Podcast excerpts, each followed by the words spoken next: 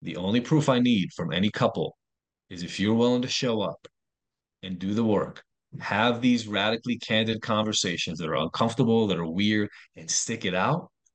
I don't know. I'd give it like 90% odds and above.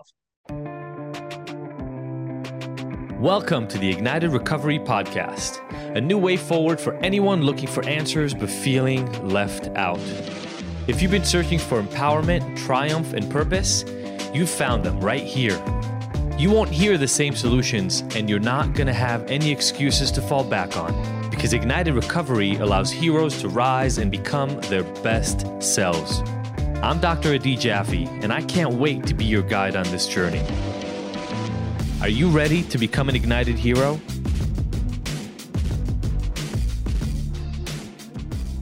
I would argue, just like radical transparency for us personally, radical candor is kind of close to how we want to try to live with the people we really care about. You know, I work, I'm working with this couple who have been together a very, very long time. Right.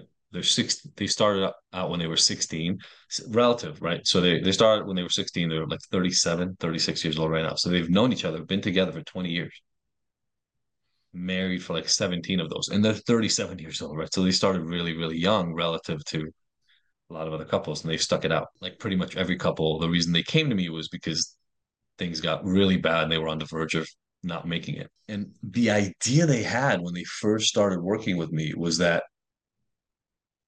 i'll help kind of massage their truth so that it works better. Right? Like essentially the the idea in a way i think I haven't asked them this directly, but was that things will kind of stay as they have been in terms of the conditions of their life, but we'll just figure out how to talk and communicate better. The problem was they were fully in here on this side where they weren't talking about the things that need to be talked about. And each person felt like if they crossed the path and they moved over to the other side, it would become aggressive and violent, not necessarily physically violent, but you know, screaming, yelling, threatening. So nobody wanted to move over to the side of making um, constructive criticism. They just always stuck here. And so I literally got this text from this woman yesterday. She was saying, I feel crazy because I feel like there's so much I want to say to my partner, but so much of it doesn't feel good. It doesn't feel loving. It does feel threatening to the relationship. And what I said to her was, well, look, you have to give yourself a little bit of grace. It's only been a little while. And I, I think I said, like, you know, it's only been like six months or a year, or whatever, that you, you've started kind of training those muscles of talking to somebody else about things that are uncomfortable in ways that are useful. And she goes, oh, no, no, it hasn't been six to 12 months. It's been one month since we started working with you.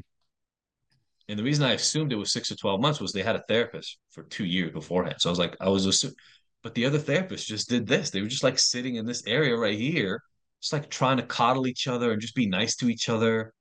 I'm like, oh, fuck no. If you have things you have to get off your chest and you hold them, how many people have been in this position? You've had things you wanted to say, but you haven't felt comfortable saying them, and it starts eating you alive. It creates more anxiety, more stress, more resentment, more pain, more anger and this is that thing where we we kind of we like hope that it goes away somehow but it's killing us. And it definitely kills the relationship if you don't do it. So i said look if it's literally been a month you really you have to give yourself grace. This stuff has to come out of your mouth first. And then once it comes out we can work with it and see how it shakes out. If you're willing to stay in the game as Brené Brown talks about if you're willing to stay in the arena odds are you'll come out. Odds are you'll be okay. There'll probably be a bunch of crying, some yelling. Some people are going to be unhappy for days, weeks, hours. But if you're willing to stick it out for a very basic reason, a really, really basic reason, and maybe with this, I can kind of start opening this up. You want to show me you care about somebody personally, stay in the arena with them. I was talking, I was talking to my Uber driver while I was not thinking he would be an example in anything. I was talking to my Uber driver on the way from the airport um, two nights ago And we were just talking about relationships and kids. And he was really, I went away to this trip with a client in Italy on a fucking yacht for like nine days. And I went by myself and he thought my wife was, would be like resentful. She's like, "Oh, he literally said this to me." He goes, "You better not show her too many of the pictures from the thing." I'm like, "She got videos and pictures the entire time you were there." I go, "By the way, my wife was supposed to go on this trip, but she decided that because of the kids' first day of school, she just didn't want to miss it. It was there was a lot of tension that was going to be with her with the kids, both of us leaving for nine days. She chose not to go. And he turns to me and he goes, Man, you found a good one. We started out on two opposite sides of the same river. And we had to build a bridge over years. She's literally five minutes ago, she was showing me she's going to Burning Man without me.